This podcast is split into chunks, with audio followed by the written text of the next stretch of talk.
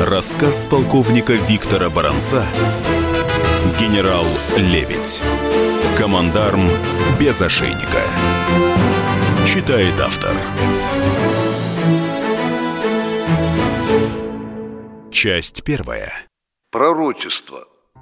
Как-то в составе инспекторской группы офицеров Минобороны и Генштаба мне довелось побывать в Рязанском высшем командном воздушно-десантном училище.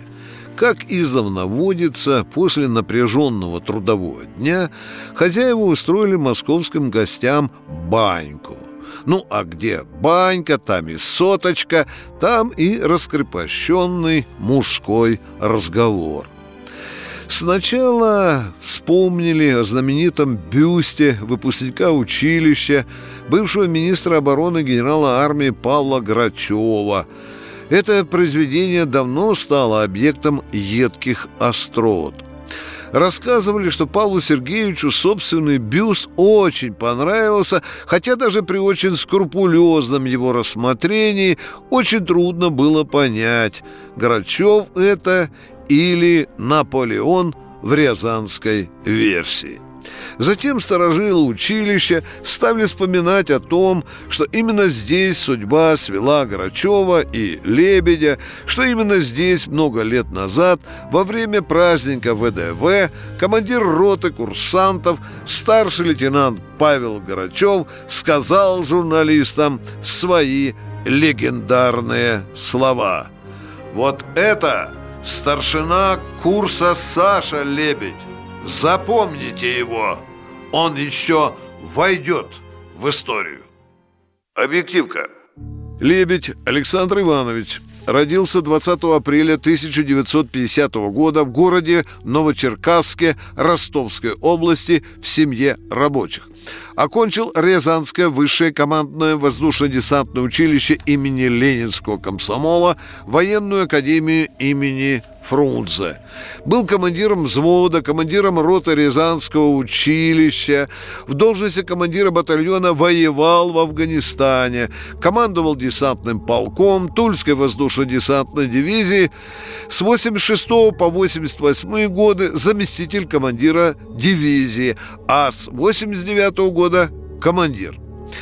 Во время августовских событий 91 года батальон тульских десантников во главе с Лебедем по приказу командующего воздушно-десантными войсками генерала Горачева взял под охрану здание Верховного Совета России – с 91 по 92 год генерал Лебедь был заместитель командующего ВДВ по боевой подготовке и военно-учебным заведениям. С июня 92 года по июнь 95 командующий 14-й общевойсковой армией, дислоцированной Приднестровье. Во время Молдавско-Приднестровского вооруженного конфликта летом 92 года сыграл значительную роль в его погашении. У командующего 14-й армии не сложились отношения с руководством республики, из-за чего возникали конфликтные ситуации. Кроме того, генерал выступал с резкой критикой действий президента Верховного главкомандующего вооруженными силами России и даже министра обороны России, подвергал сомнению правомерность их указаний, инициировал обсуждение директив руководства Минобороны офицерским составом армии, активно сопротивлялся реформированию штаба 14-й армии и выводу объединение из Приднестровья. А в личном письме на имя Ельцина он обратил особое внимание на невозможность преждевременного вывоза арсеналов с оружием и боеприпасами до политического урегулирования конфликта между Кишиневым и Тирасполем. Э, в июне 1995 года подал рапорт об увольнении из вооруженных сил. Президент России удовлетворил просьбу генерала. Был членом КПСС. В 90-91 годах член Центрального комитета Компартии РСФСР. Афганистан. В ноябре 1981 года капитан Александр Лебедь был направлен в Афганистан – Там он командовал батальоном парашютно-десантного полка. В это время его младший брат Алексей командовал там же разведывательной ротой. Об афганской войне Лебедь вспоминал так. «Афганистан – это боль, Афганистан – это слезы, Афганистан – память. Это все, что угодно, но не позор. Солдаты свой долг выполнили сполна. Афганистан оплачен 15 тысячами жизней, честно отданных в непонятной войне. Около 40 тысяч были ранены и искалечены. Это была честная солдатская плата за политическую очумелость. И она, эта плата, не может быть позорной. Однажды генерал со свойственным ему остроумием и сарказмом так сказал о цели ввода наших войск в Афганистан. Нас посылали туда восстанавливать советскую власть в Джалалабаде. Умная мысля приходит опосля. В Афганистане он завивал право поступить в военную академию имени Фрунзе, в которой учился с 82 по 85 год. Потом служил в Костроме и Пскове. Затем был назначен заместителем командира, командиром Тульской воздушно-десантной дивизии, подразделения которой в ту пору раз за разом вылетали в горячие точки для усмирения волнений в различных регионах СССР. Горячие города – в ноябре 1988 года был Баку, где начались после Нагорного Карабаха и Сумгаита армянские погромы. А в апреле 1989 года был Тбилиси, куда Лебедь вместе с подчиненными вылетел из Тулы 8 апреля и приземлился в аэропорту грузинской столицы. Колонна во главе с генералом Лебедем вошла в город в ночь с 9 на 10 апреля и непосредственно в разгоне митинга, по его утверждению, не участвовала. Этим занимался, в частности, Баграма-Афганский парашютно-десантный полк, тот самый, в котором Лебедь командовал батальоном в 81-82 годах в Афганистане. Еще 6 апреля полк получил задачу совершить 320-километровый марш в Тбилиси из района дислокации в Гямдже и, по выражению Лебедя, своими опытными штыками поддержать шатающийся режим Патиашвили. Лебедев вспоминал впоследствии, что полк блокировал поступи к Дому правительства и площадь перед ним, на которой вторые сутки бушевал южный, горячий, нервный митинг. Подступы к площади были забаррикадированы большегрузными автомобилями, наполненными отборной щебенкой в кулак величиной, так говорил Лебедь. Этой щебенкой демонстранты забрасывали солдат, которые ничем не могли ответить. Пройдет семь лет, и события в Тбилиси неожиданно вновь станут муссироваться в российской прессе. В июне-июле 96 -го года, когда развернется яростная схватка различных политических сил за пост своего министра обороны, Лебедь назовет кандидатуру начальника Академии Генерального штаба генерал-полковника Игоря Родионова, командовавшего в 1989 году войсками Закавказского военного округа. Противники этого предложения подняли яростный вой. Лебедь своей позиции не менял и продолжал настаивать на кандидатуре Родионова. Помнится, что уже вскоре, после тбилисских событий, именно Лебедь одним из первых встал на защиту Родионова и доказал, что командующий Закво возражал против применения войск для блокирования демонстрантов. Мало того, по версии Лебедя, 9 апреля вообще не было целенаправленной операции по очищению площади от митингующих. Продолжение через несколько минут. Генерал Лебедь. Командарм без ошейника.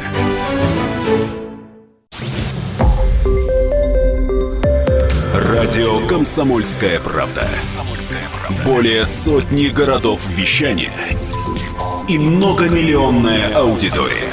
Челябинск 95 и 3 FM. Эм. Керчь 103 и 6 FM. Эм. Красноярск 107 и 1 FM. Эм. Москва 97 и 2 FM. Слушаем всей страной. Рассказ полковника Виктора Баранца «Генерал Лебедь». Командарм без ошейника. Читает автор. Часть вторая. Самые замечательные солдаты получаются из людей, которые, уходя из дома с утра, даже не помышляли о войне. А вечером, вернувшись, нашли на месте собственного дома воронку, в которой испарились жена, дети, родители. И вот это уже не человек, а волк, который будет рвать столько, сколько будет жить.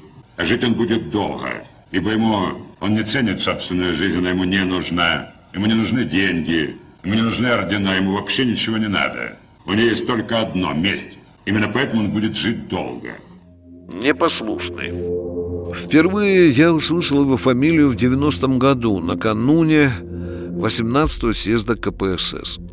Весной того же года парашютно-десантный полк выдвинул генерал-майора Лебедя, к тому времени он уже был командиром Тульской дивизии, кандидатом в делегаты съезда.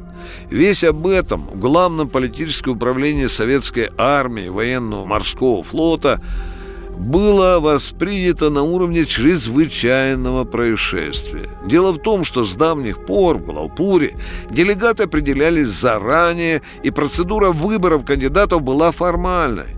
Еще задолго до съезда можно было узнать, кто именно из военных будет представлять армию на партийном форуме. Руководству воздушно-десантных войск из Лапура поступила рекомендация избрать на съезд командующего ВДВ генерала Владислава Очалова и члена военного совета, начальника политотдела ВДВ генерала Полевика. Но случилось ЧП. Вместо первого политработника ВДВ, которому априори всегда бронировалось место на партсъездах, избрали комдива Лебедя. У нас в Министерстве обороны существовало жесткое правило. Все, кому предоставлялось слово на столь высоких формах, как партийные съезды, были обязаны согласовывать текст выступления с руководством Минобороны. Над подготовкой такого выступления обычно трудились десятки людей, а тому, кто выходил с ним на трибуну съезда или конференции, оставалось лишь добросовестно озвучить его. Малейшее отступление исключалось. Шаг вправо или влево мог поставить крест на карьере выступающего. К указанному сроку текст выступления генерала Лебедя был отутюжен и одобрен. Его передали в штаб ВДВ вместе с рекомендацией – заучить некоторые места наизусть, дабы у делегатов Парсеза создавалось впечатление, что бравый командир Тульской воздушно-десантной дивизии способен говорить не по бумажке, а от души. И вот съезд. Стройный генерал-майор – с размятым, как у боксера, носом и с короткой, очень похожей на зэковскую стрижкой, выходит на трибуну и оглушает делегатов и гостей мощным скрипучим басом. Люди отрываются от чтения газет и перешептываний с соседом, кто-то даже просыпается – Генсек Горбачев настороженно поглядывает на выступающего. Прочитав по бумажке пару абзацев, Лебедь неожиданно откладывает ее в сторону и уходит в свободное плавание. Он говорит об идейном разброде в партии. Его речь не стройна, но убедительна. Его голос звучит угрожающе. Министр обороны маршал Язов хмурит брови. Зал замирает, когда тульский генерал вдруг замахивается на святая святых, на Александра Яковлева, главного идеолога партии, ближайшего сподвижника Горбачева. Позже выяснилось, что Лебедю попала в руки распечатка кулуарной беседы Яковлева с делегатами от демократической платформы в КПСС. То, что говорил Александр Николаевич для всех, существенно отличалось от того, что он говорил для узкого круга избранных. Лебедь назвал это демонстрацией двойной морали. С трибуны съезда генерал спросил у Яковлева – Сколько же у вас лиц, помимо коммунистического? Зал взрывается громким смехом и аплодисментами. Выступление генерала Лебедя было самым коротким и самым ярким. Один из генералов Главпура, с которым я утюжил речь комдиву, носился по этажам с бледным лицом и с бумажкой в руке, ошалело повторяя одно и то же. «Он оторвался от текста! Он оторвался от текста!» Я часто вспоминаю этот случай, когда размышляю о лебеде. Генерал постоянно отрывался от текста. Он не любил играть по чужим правилам и старался играть по своим. Это порой плохо кончалось.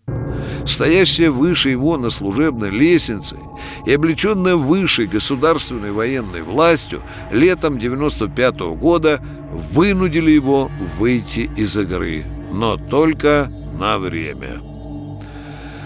Года два назад у генерала спросили, не изменил ли он свое мнение о Яковлеве. Он ответил, нет. Есть такая категория людей, которые с белыми – белые, с красными – красные. Яковлев был одним из главных идеологов партии, прорабов перестройки. Потом в стране все перевернулось, и все бывшие наверху полетели, а он оказался у руля центрального телевидения. Теперь создал партию весьма мутной направленности и снова плавает человек на все времена. Он имеет бесконечное множество лиц и может быть кем угодно. В одном анекдоте на вопрос грузина, кто нравится ей, Девушка ответила, военные, индейцы и евреи. Грузин мгновенно представился. Подполковник Чинганчук Абрам Моисеевич. Этот анекдот про таких, как Яковлев, говорил Лебедь. Тогда, в 90-м году, беспрецедентный в истории отношений армии и партии выпад в адрес ключевой фигуры в КПСС стал своего рода трамплином для Лебедя. Его избрали членом ЦК так называемой Полосковской компартии. Он получил более 90% голосов. После того, как Лебедь стал членом ЦК КПРФ, он побывал на двух партийных пленумах, которые в корне изменили его представление об организации, руководящей структурой которой он входил. «Пришло и осознание печальной истины», — говорил он, «что мне на протяжении длительного периода времени откровенно вешали спагетти на уши, а я верил. В партии буйствовала двойная, тройная мораль. Я понял, что мне с этой организацией не по пути, говорил Александр Иванович. С того времени Лебедь довольно часто высказывался о компартии, о коммунистах и всегда подчеркивал, что не намерен смешивать высшую партию номенклатуру с рядовыми честными коммунистами.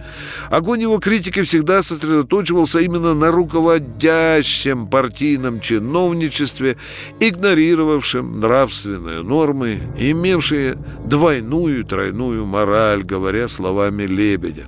Такая его позиция тогда импонировала очень многим коммунистам старших поколений, что в результате и позволило Лебедю как на парламентских выборах 95-го, так и на президентских выборах 96-го года оторвать у Зюганова немалую часть коммунистически настроенного электората.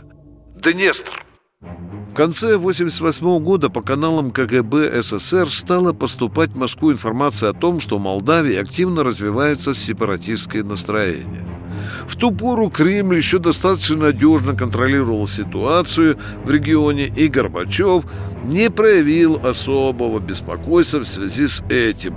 Были проблемы гораздо сложнее – но уже в 1989 году молдавско-приднестровский конфликт стал принимать опасные формы, особенно после того, как Верховный Совет Республики принял закон о государственном языке и о функционировании языков на территории Молдовы. Принятие этих законов и высокая вероятность объединения Молдавии с Румынией вызвали резкий протест жителей Приднестровья, большая часть которого, кроме Бендер, никогда не находилась в составе Румынии. Здесь русские и украинцы составляют более половины всего населения. В то время наша разведка запеленговала множественные тайные контакты Кишинева и Бухареста, в ходе которых эмиссары прорабатывали вопрос объединения Молдавии и Румынии при активном патронаже США. Продолжение через несколько минут. Генерал Лебедь. Командарм без ошейника.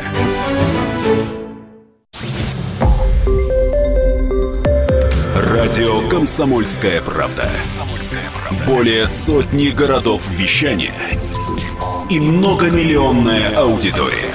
Ставрополь 105 и 7 FM. Эм. Севастополь 107 и 7 FM. Калининград 107 и 2 FM. Эм. Москва 97 и 2 FM. Эм. Слушаем всей страной. Рассказ полковника Виктора Баранца «Генерал Лебедь». Командарм без ошейника. Читает автор. Часть третья. 2 сентября 90 года было объявлено о создании Приднестровской Молдавской Республики. Казалось бы, с точки зрения стратегических интересов Москвы в данном регионе, это событие играло ей на руку. Иметь такой стратегический плацдарм под своим контролем было во всех отношениях выгодно. К тому же на левом берегу Днестра действовала разветвленная сеть наших спецслужб, способная влиять на характер политических перемен – даже не посвященные в тайны создания ПМР генералы и офицеры Генштаба были уверены, что появление новой промосковской ориентированной республики на берегу Днестра при угрозе присоединения Молдавии к Румынии есть результат отличной работы в кавычках заинтересованных специалистов. Кишинев и Бухарест отреагировали нервно и жестко. К их протесту немедленно подключился и Вашингтон, пригрозивший Москве санкциями.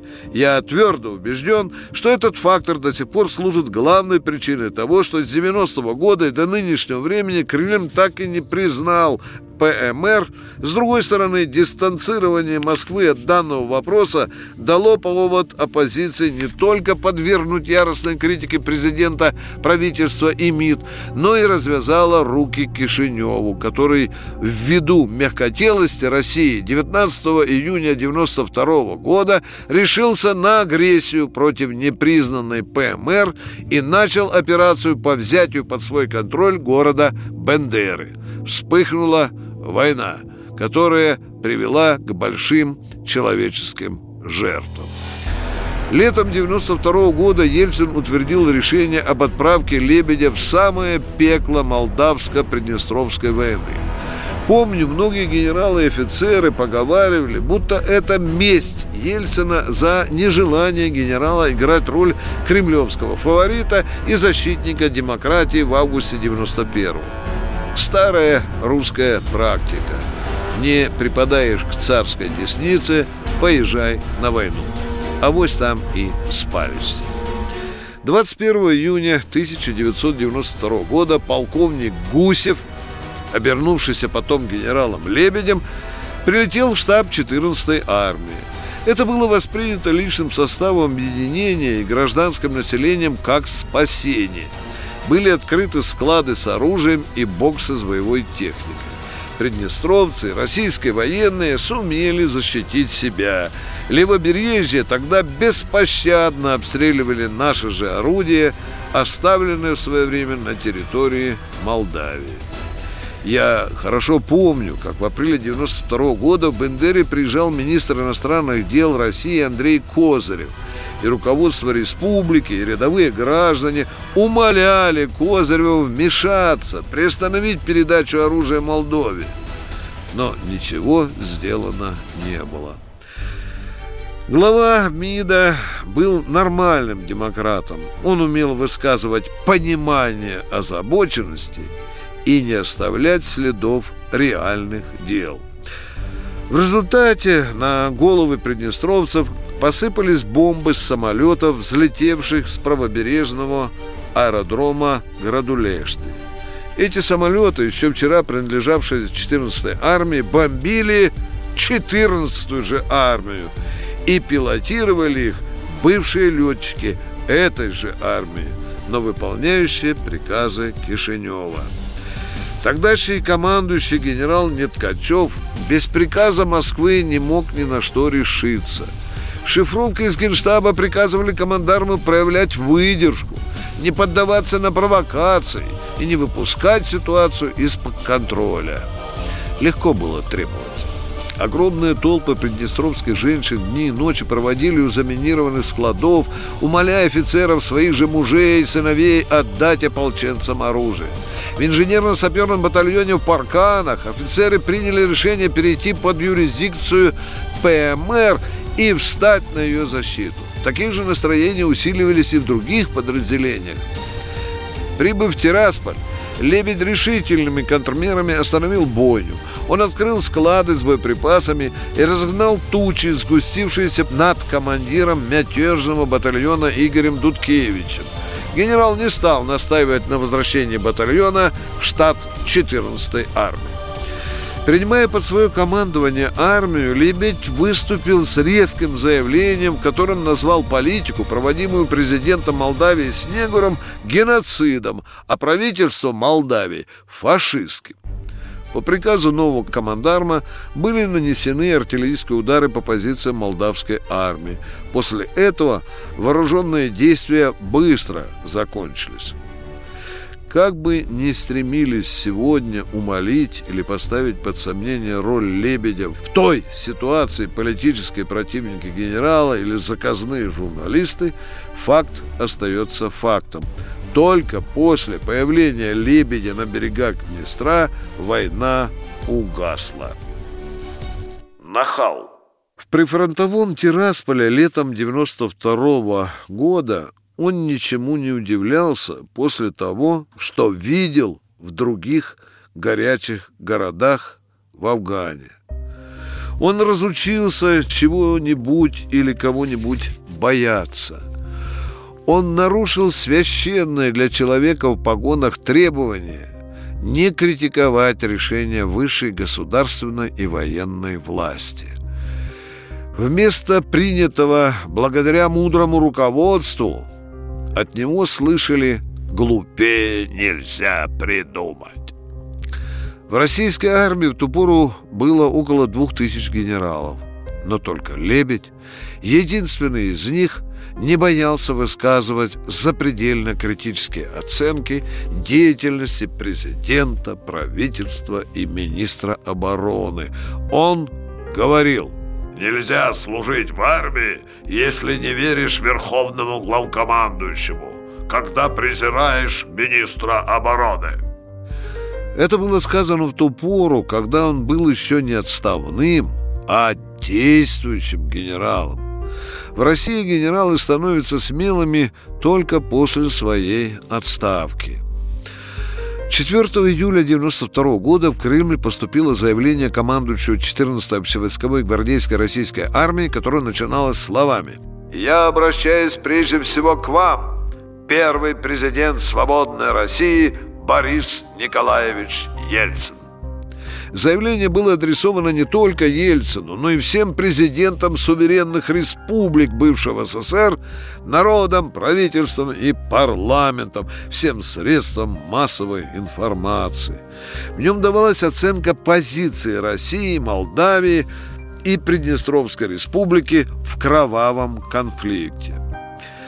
Документ вызвал в президентском аппарате, в руководстве Минобороны и Генштаба что-то очень похожее на панику. Я это видел собственными глазами. Но что же писал Лебедь? Настало такое время занять определенную позицию. Пора прекратить болтаться в болоте малопонятной, маловразумительной политики. Что же касается державы, которую я имею честь здесь представлять, могу добавить еще то, что хватит ходить по миру с умой, как козлы за морковкой. Хватит. Пора за дело браться, державность блюсти. Возьмемся, у нас занимать будут. Была ли это грубая солдатская прямота или тонкий политический ход, облаченный в нарочито суконную форму, не знаю. Знаю только, что Лебедь озвучил, пусть даже в некорректной форме, именно то, о чем думали почти 2 миллиона людей в погонах. За беспрецедентную резкость высказываний о главе государства и министре обороны и открытое нежелание выполнять их приказы и директивы любой другой военачальник давно бы сушил лампасы на пенсии, а может и валялся бы на нарах на Колыме.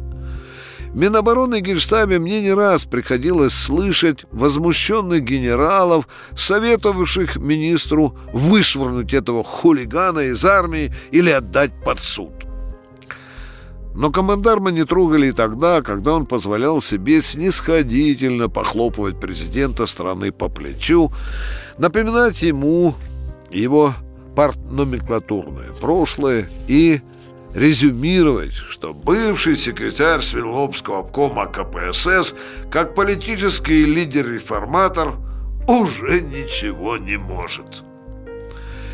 Ельцин долго молчал. Ельцин не только не поставил на место строптивого командарма, он присвоил Лебедю звание генерал-лейтенант. Это повышение тогда было чем-то похоже на взятку, на сигнал военному хулигану, чтобы он был поосторожнее на поворотах. Но и это не помогло. Лебедя часто одергивали другие высокие политики за его граничащую с бестактностью промоту. Ему не однажды грозили кулаком из Кремля, из МИДа и сурово предупреждали, чтобы он не лез в политику. Многие офицеры, генералы Минобороны Генштаба понимали, что Александр Иванович явно пренебрегает служебным этикетом, но редко кто открыто обсуждал его. Он будто бы имел особое право выходить за разграничительные линии устава. Это было похоже на езду на запрещающие сигналы светофора – Лебедь как бы сам предложил Ельцину и Грачеву играть по таким правилам. Президент делал вид, что не замечал нарушителя, Грачев нередко штрафовал его, но при этом с опаской поглядывал на Верховного, пытаясь понять его отношение к Лебедю. Лебедь расходился с Ельциным почти во всех оценках внутренней и внешней политики и военной реформы. Кардинально расходился Лебедь с Ельциным и в оценках августовских событий 91 года, называя их «дешевым спектаклем». Его книга «Спектакль» назывался «Путь» сразу стала букинистической редкостью. Ее, словно ленинскую искру, тайными путями доставляли в города и села, ее ксерокопировали офицеры Минобороны и Генштаба. Не могу не процитировать, на мой взгляд, одно из лучших мест книги генералов. Для чего же была нужна эта провокация? Она позволила одним махом решить массу колоссальных проблем. Разметать КПСС, разгромить силовые министерства и ликвидировать в конечном счете великую страну, 73% граждан, которые на референдуме в марте 91 года однозначно сказали «Союзу быть». Продолжение через несколько минут. Генерал Лебедь. Командарм без ошейника.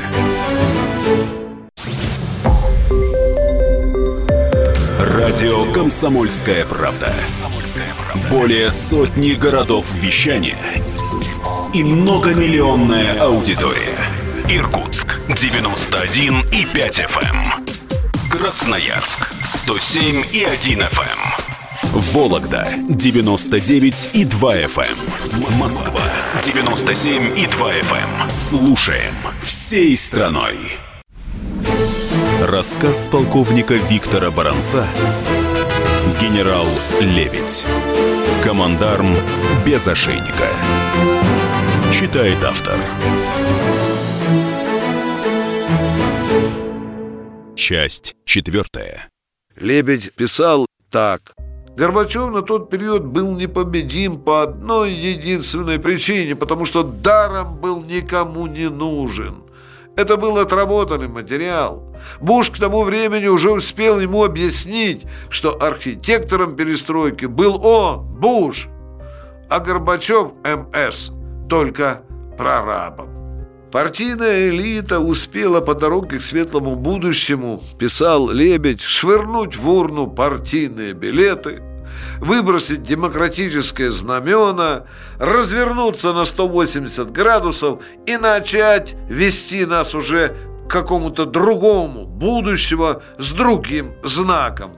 Оглянемся вокруг себя. Кто у власти? Ба! знакомые вселиться. До недавнего времени многие из них умно и значительно смотрели со стендов под названием Политбюро ЦК КПСС. Предавшие однажды, из Библии известно, развалился Союз, теперь разваливается Россия. Лебедь заканчивал так. А не махнули ли мы, славяне, и не славяне тоже, хрен тоталитарный на хрен демократический. Если вот Россия вдруг взорвется и начнет разваливаться, то вот россияне выживут, потому что болевого порога нет. Вот хоть об асфальт бей, и ничего не будет. Уже все прошли и выживут в любых условиях. А вот обломков хватит на весь мир. Слишком велика. Поэтому я всех призываю, любите Россию. Любите не потому, что она вам нравится, а станьте эгоистами с эгоистических позиций, любите Россию, помогайте ей, не дайте ей развалиться. А то потом со слезой будете вспоминать, какую глупость натворили. Разговорчики. Мне довелось наблюдать за отношениями Горачева и Лебедя, так сказать, вблизи. Вот как отзывался о Лебеде Грачев осенью 94 -го года. Это мужественный человек, справедливый, честный, хотя, может быть, и недостает политической гибкости. Не проходит и года, ситуация меняется. И что же мы слышим от Горачева? Кто такой Лебедь? Обыкновенный генерал. Хотел служить в армии 23 года? Служил. Захотел стать политическим деятелем? Пусть становится. Рапорт на стол и будь здоров. Чем популярнее становился командарм в вооруженных силах, тем жестче были оценки его. Вот что говорил Грачев в интервью испанской газете «Паэс», когда бывший командарм 14 не исключил для себя возможности стать военным министром. «У нас в армии есть такие, кто возомнил себя способным заниматься большой политикой», — говорил Грачев. «И если они будут настаивать на этом, то мы им предложим выбрать между армией и политикой. Если Лебедь станет министром обороны, то он продержится на этом посту два месяца, а на третий его начнут обвинять в развале армии, в том, что реформы не проводятся, не строится жилье. И ни его отвага, ни его зычный голос ему не помогут. Кроме того, ему необходимо учиться. Он должен закончить Академию Генштаба. В январе-феврале 96 -го года в России развернулась очередная дискуссия по поводу чеченского кризиса. Включился в дискуссию и Лебедь. Он высказался против вывода войск. Это обыкновенный популистский лозунг. Прежде чем выводить российских военных из Чечни, кто-нибудь подумал, куда мы их поселим, чем будем кормить, даем мы для них работу. Несостоятельность этих вопросов, на мой взгляд, была очевидна. Что значило, куда мы их поселим? Туда, где они жили и раньше. Что значило, чем будем кормить? Естественно, тем же, чем и всех остальных военнослужащих. Что значило, найдем ли для них работу? О какой работе речь, если военнослужащий, возвратившийся на место постоянной дислокации своей части, приступает к той же службе, которой он занимался до Чечни? Раньше я редко сталкивался с тем, чтобы наши военные, большинство из которых симпатизировало Лебедю, категорически не соглашались с ним. Но после таких заявлений многие говорили, что не понимают генерала. В одном из интервью он стал говорить о необходимости забрать русских в Россию и расселить их на деньги, которые Москва тратит в Чеченской Республике неизвестно на что.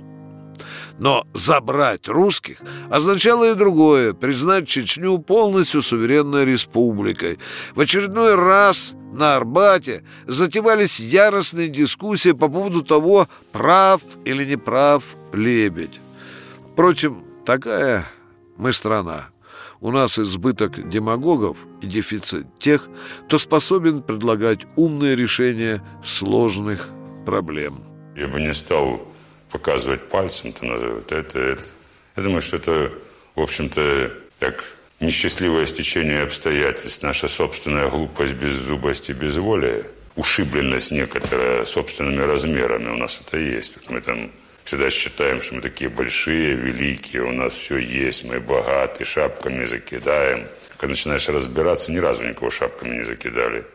Все достижения, все победы это результат колоссального напряжения всех сил. Это результат большой крови, пота, труда. Но, тем не менее, кончается очередная война, и опять возвращаемся в благостное состояние. Мы такие большие, мы такие великие. А с другой стороны, десятилетиями формируемый образ врага в лице Советского Союза, потом по инерции России.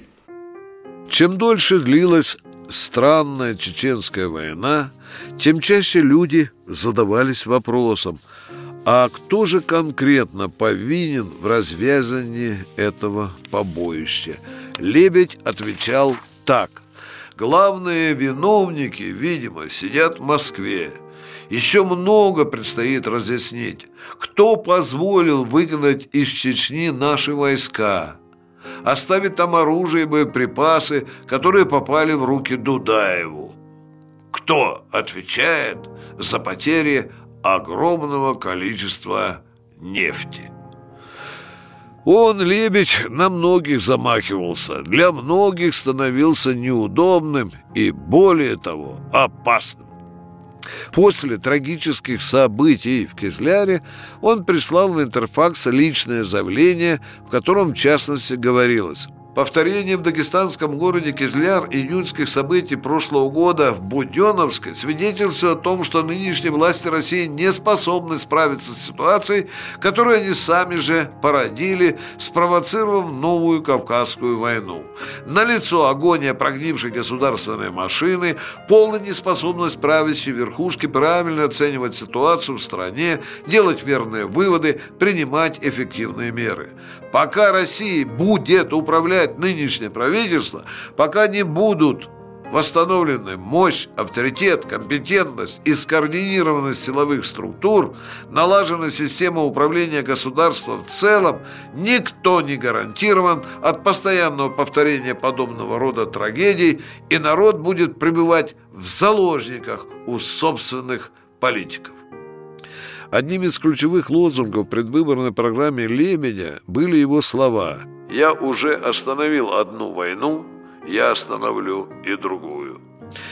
Это заявление даже для многих сторонников генерала выглядело излишне амбициозным. Он слишком многим рисковал. По этому поводу его противники без сарказма замечали.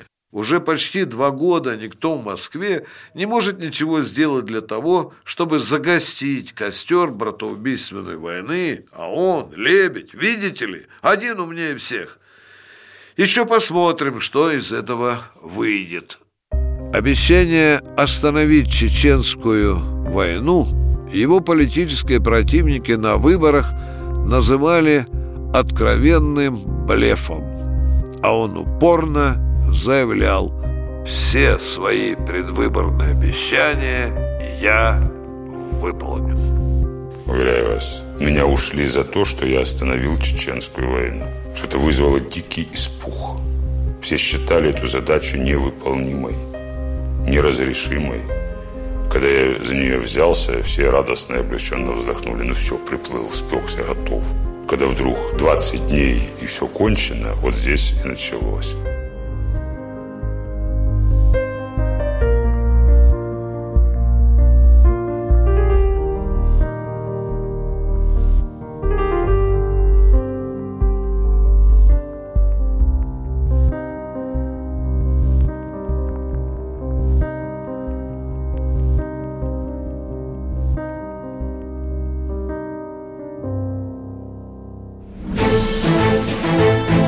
Генерал Лебедь. Командарм без ошейника.